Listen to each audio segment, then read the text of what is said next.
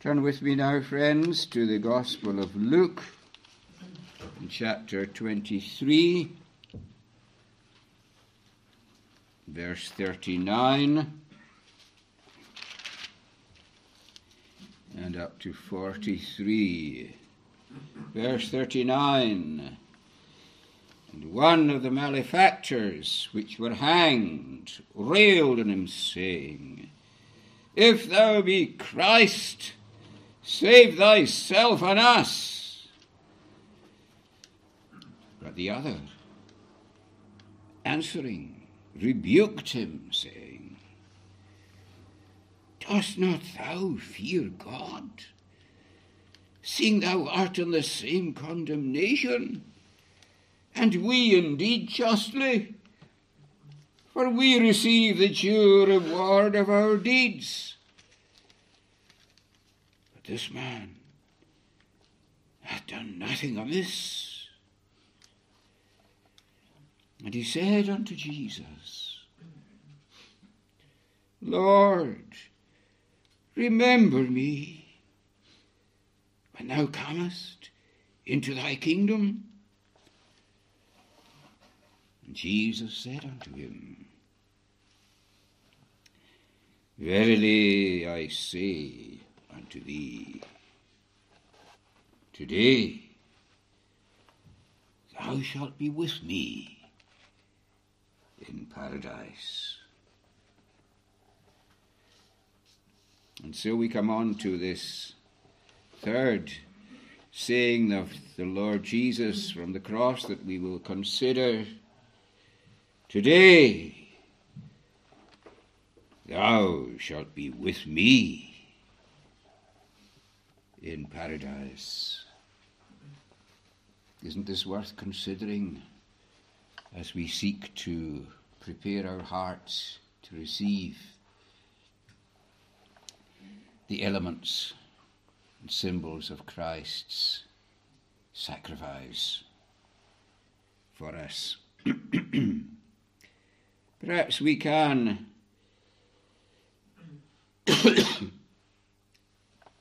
tentatively consider three points here. We look at the thieves' theology. Remember that these two thieves began in agreement. What is the thieves' theology? What is their theology? And then there is the thief's repentance, one of them, as you know repented. And then from there we will look through the thief's eyes at the thief's Saviour. The thieves' theology.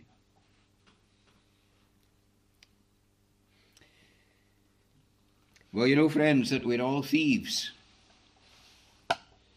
Ever since Adam reached out with Eve and took the fruit from the tree of the knowledge of good and evil, we have become a race of thieves.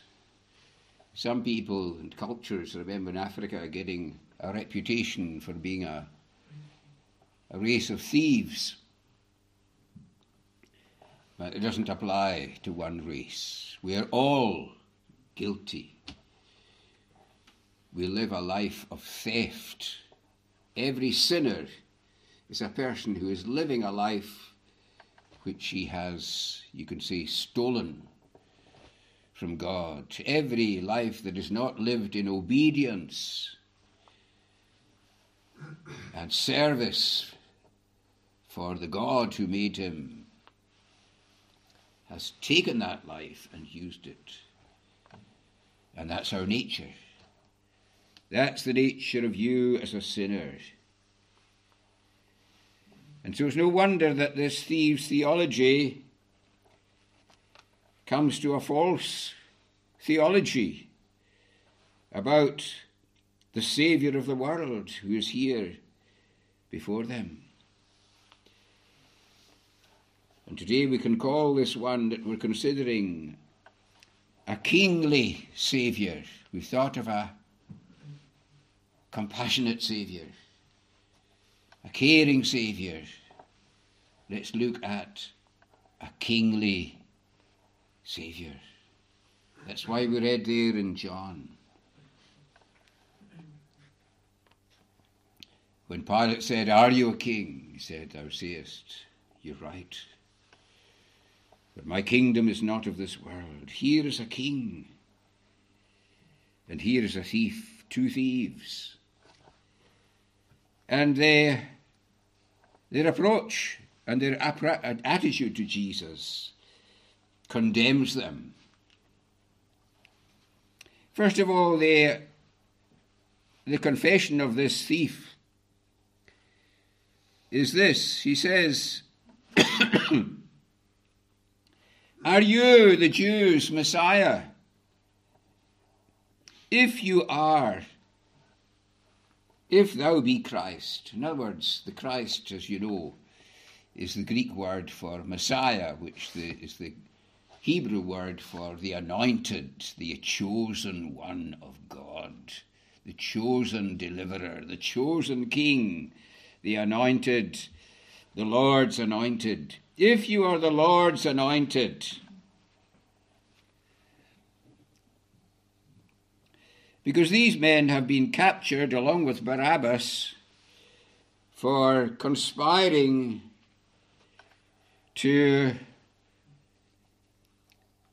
resist Rome, the authority of Rome, and serve the, the prospect of an idea that they had that the Messiah is on his way. We must prepare the way of the Lord. We must prepare the way by violence. And so they became malefactors. They became guilty of murder. They became guilty of theft and robbery. As it says in one place, they were robbers. And so their false theology brought them into this false, violent life. And uh, so this man said mockingly, Maybe you're the man we're looking for. We're here together on the cross. You're in the place that Barabbas, our leader, should have. You're there in the middle of us. So um, let's let's pretend that you are the Messiah. You're not impressing me. So it's a bit of a joke, really. And you're there in the middle of this mockery. And so, this thieves' theology reckoned Jesus as a, a false Messiah, an impotent Messiah.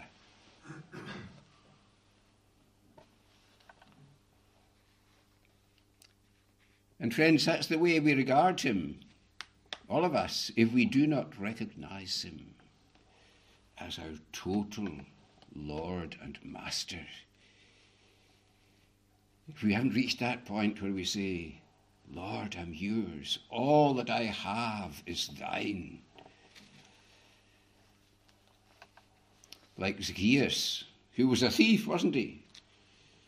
He said, All my goods I give to the poor. Why? Because he wanted to please one whom he recognized as the Messiah and Lord. And Jesus said, Salvation has come to this house. Why? Because Zacchaeus gave the evidence of regeneration, of commitment to serve. Just as Paul in Damascus Road when he was confronted and couldn't deny that he was now facing the one that he thought was an impostor, but now realized was the true King of the Jews, said, Lord, what wilt thou have me to do? I'm here to do whatever you ask. I submit to my Lord. But these thieves, excuse me, like all of us who fail to obey the Lord's commands, we are mocking the Messiah. We've got a false Messiah. We've got a false impression of Jesus. We think little or less of him.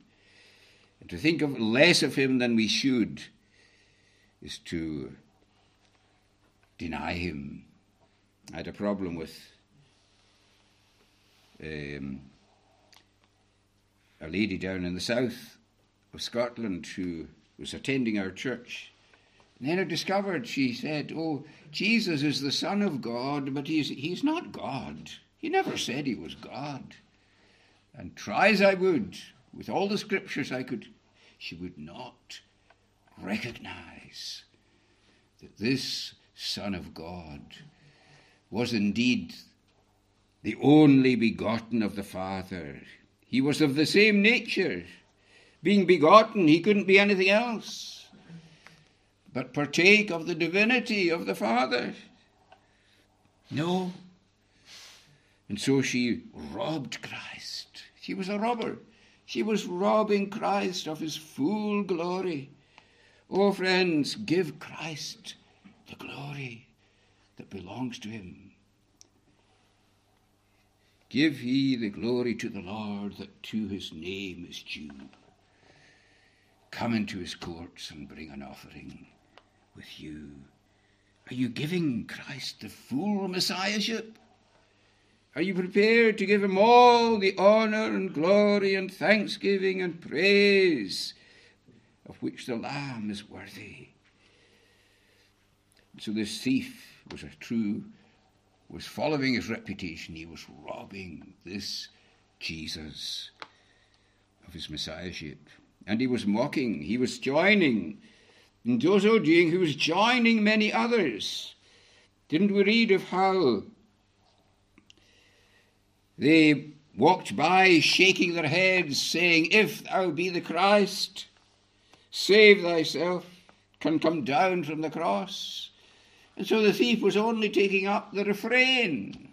He was capturing the mind of these Jews, these Jews that of, of whom Jesus wept over and said, Oh, Jerusalem, Jerusalem, would that you would come to me and I would gather you, as a hen gathers the chickens under her wings, but ye would not. And so they were mocking the Jews. With the Jews, they were mocking and rejecting the Saviour. Not this man. That's what we're saying if we're not receiving and falling down and saying, My Lord, my God. Can we all do that? This thieves' theology was the Jews' Messiah, the Jews' mockery, and the Jews' misery. Were these people happy? Was it giving them joy to mock, to make a joke of this? Where they were laughing. But what kind of laughter? It was hollow laughter, wasn't it? Oh, what misery belongs to those who adopt the thieves' theology.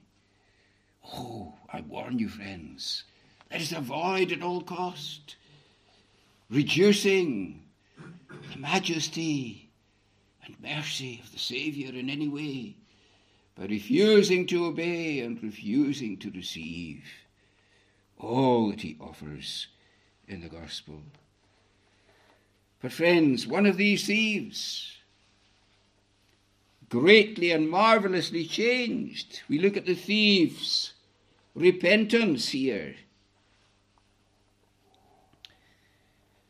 What was the change that of mood and tune and testimony of this repent, penitent thief?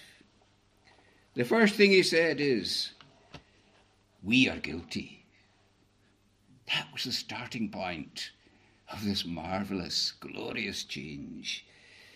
He made a confession We are guilty. Dost thou not fear God, seeing thou art in the same condemnation, and we indeed justly? We receive the due reward of our deeds. What a change. Here's a man that thought he was a, a patriot, a great hero of his cause of liberation.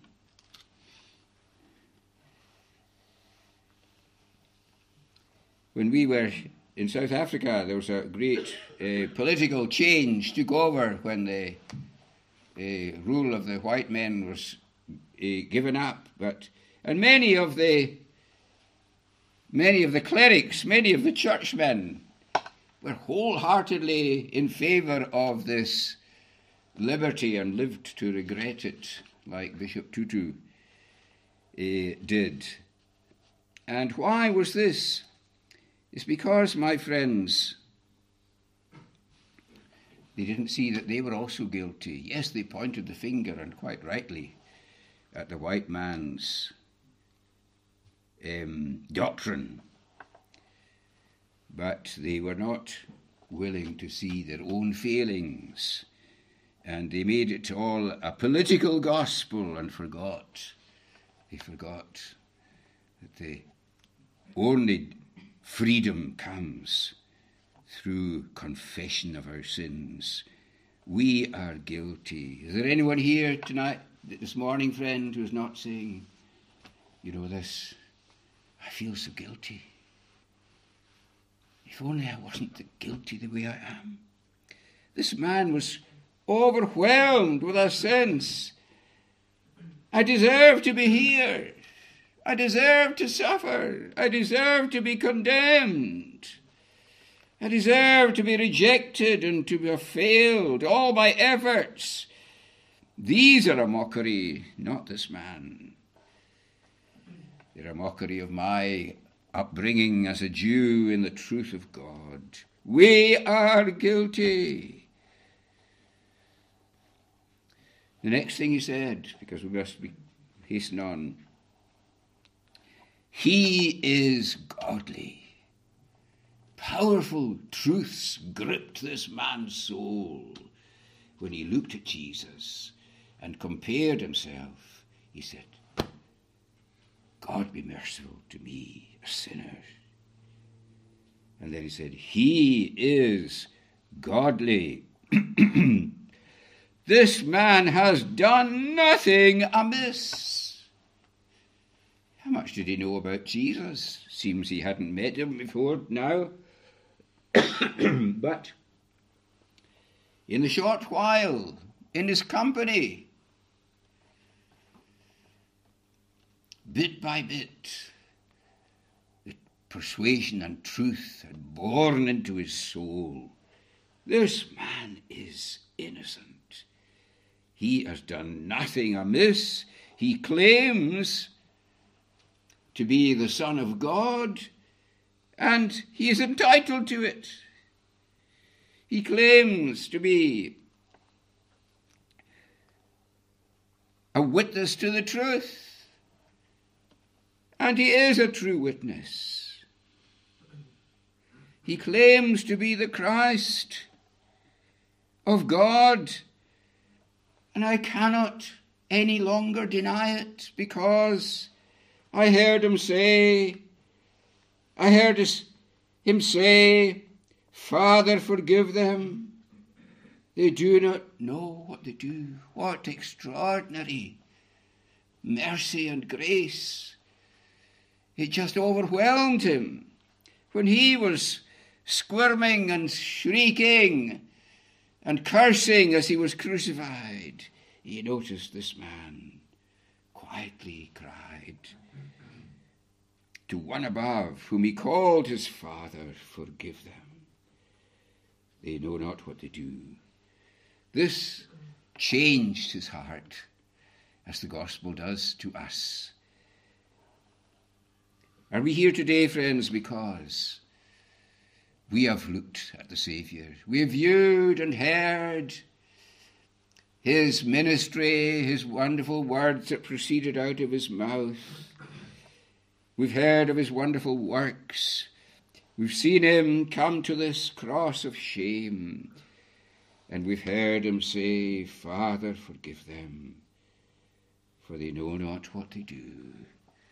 And we say, This of a truth is the Son of the living God. This is my Lord and my God. He is godly, all that he is and all that he claims demands my allegiance and my faith. He is godly. Thirdly, we can say about the thief's repentance, he said, We are guilty, he is godly, and I am. And I put in here, I am grasping his grace. I wish we could all see that together. I am grasping his grace. The thief's hands were nailed to the cross, but the hands of his soul were reaching out and saying, I want that grace. You've got it, and I want it. I'm reaching out for it. Lord, remember me when you come into your kingdom.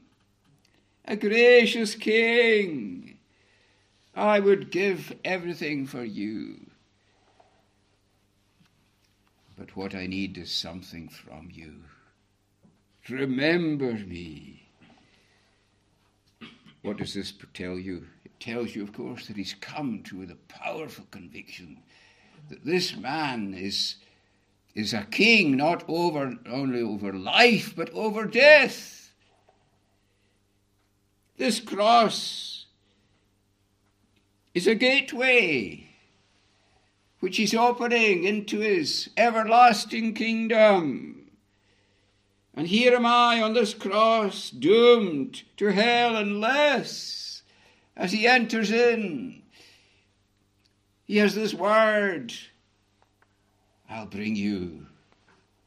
I'll bring you with me. I'm entering in, and you will be there too. And so he grasps this grace.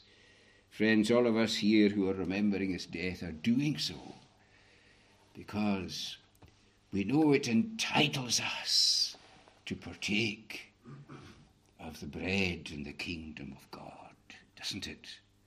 You're taking it as a token, an intimation, an invitation to sit down in the kingdom of God. Blessed are those that eat bread in the kingdom of God. And so I am grasping. As I partake today, I'm grasping the grace that the thief grasped. And so there's the thief's Saviour. What answer did this man receive from his wonderful desire and wonderful faith? He received, friends, a divine vow. You know, Jesus doesn't just say, You shall be with me. He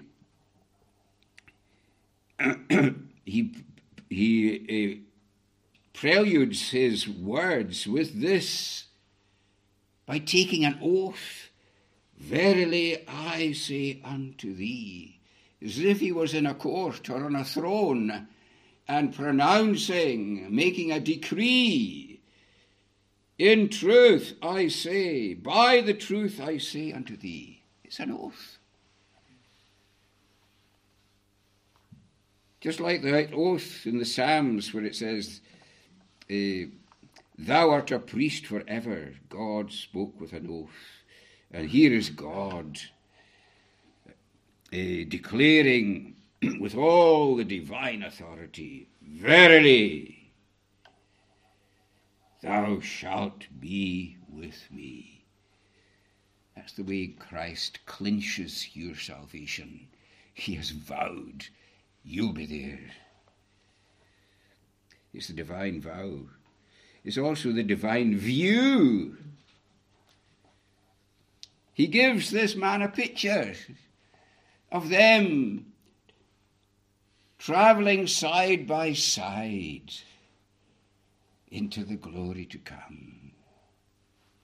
He says to that dying thief in the darkness, before much sorrow, he said, Look, friend, we'll be in there, we'll be marching in together with me.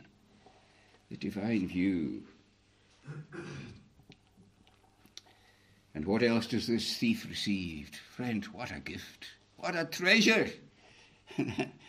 that thief had been trying to steal this and that, and his hands were empty, set for the nails of judgment. But he received, he received this treasure, a view of being with Christ, which is far better. And thirdly, the, the thief's Saviour was seen in this. It was a divine victory, a divine vow, a divine view, a divine victory today. In other words, we're on the battlefield, but I've got the victory in my grasp. I'm conquering. I'm not defeated. I'm not staying on this cross because I can't come down. I'm staying here because I want to be here. Because this is the position where I can conquer death, conquer Satan, conquer sin, and open the gate of heaven. And so I'm saying it's today, it's happening now. Our friends, your salvation is as sure today as it will be in the ages of eternity. Because it rests. It rests on the vow that Christ has made. It rests on the price and the work that He's done and the conquest that He has made. And so, friends, with these things in mind, we shall move on and sing in Psalm 119 at verse 81. Psalm 119 at verse 81 to 86.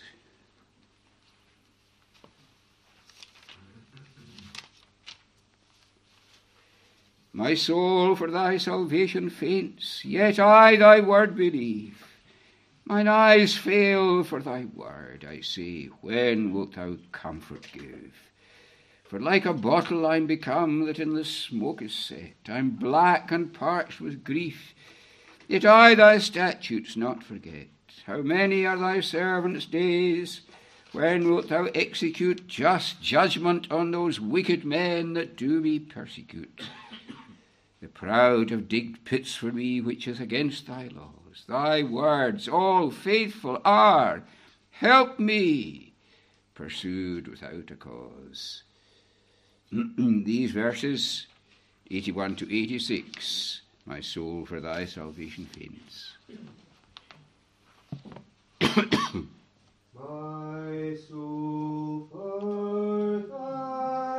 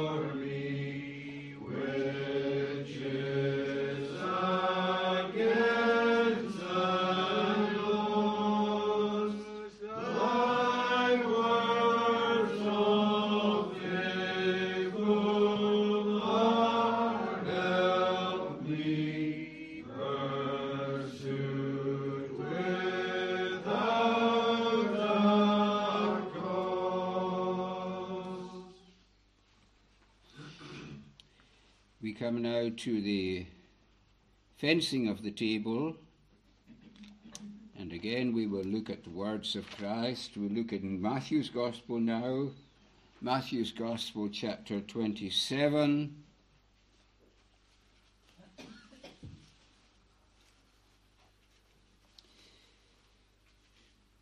We'll read at verse 41. Likewise also the chief priests, mocking him with the scribes and elders, said, He saved others. Himself he cannot save. If he be the king of Israel, let him come down now from the cross, and we will believe him. He trusted in God. Let him deliver him now, if he will have him, for he said, I am the Son of God. The thieves also, which were crucified with him, cast the same in his teeth. Now from the sixth hour there was darkness over all the land until the ninth hour. And about the ninth hour, Jesus cried with a loud voice, saying, Eli, Eli, Lama Sabachthani. That is to say, My God, my God, why hast thou forsaken me?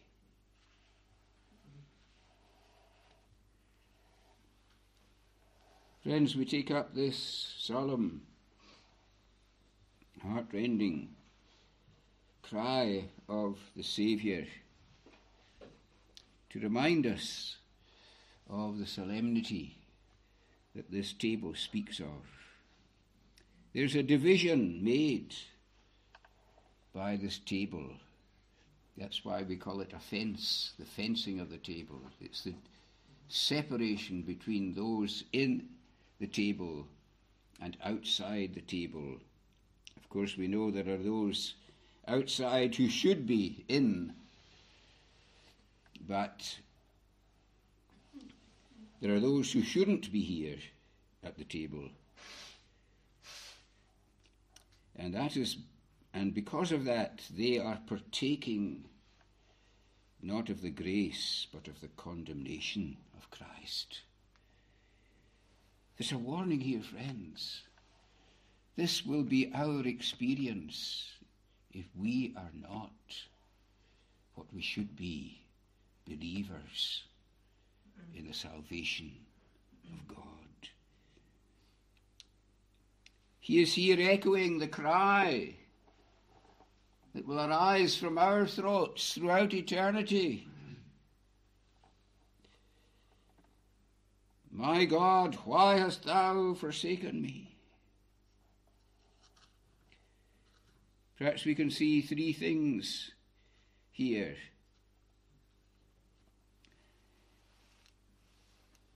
It's a, a cry of abandonment. Wouldn't it be terrible for you if you were crying in abandonment? From that judgment seat you were thrust forever from the presence of the Lord. Doesn't it make you hanker to be numbered with the people of God, to know in your heart, I'm not abandoned. I'm not among that condemnation.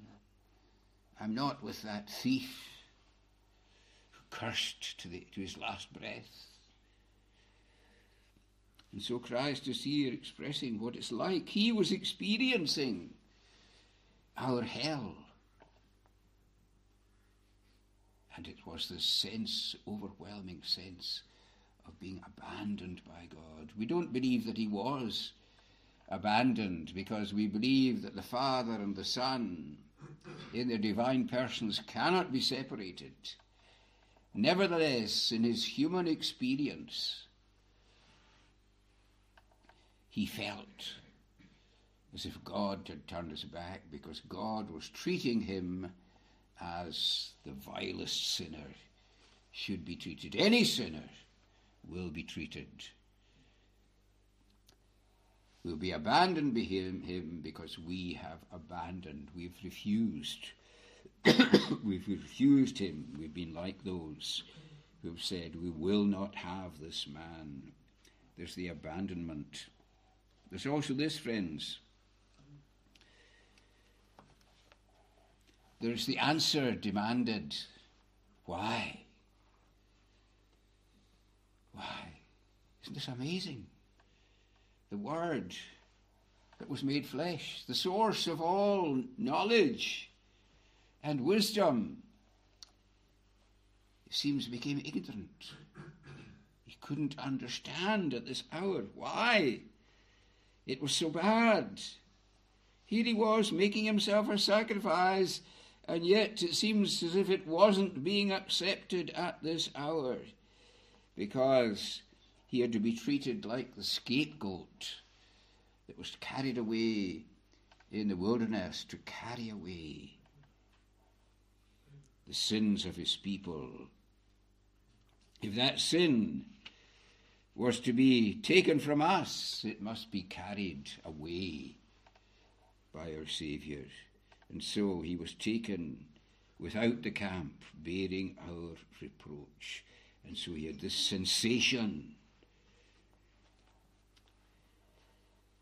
And you will have this sensation too. You'll be left in ignorance. Oh, you'll know that you're a sinner. I know somebody that's rejected the, the gospel these days. I hope that she'll come back. But she's saying, Why should God allow me to experience this? And um, those in hell will not understand altogether why they're there, but they'll feel the abandonment and they'll be left in ignorance.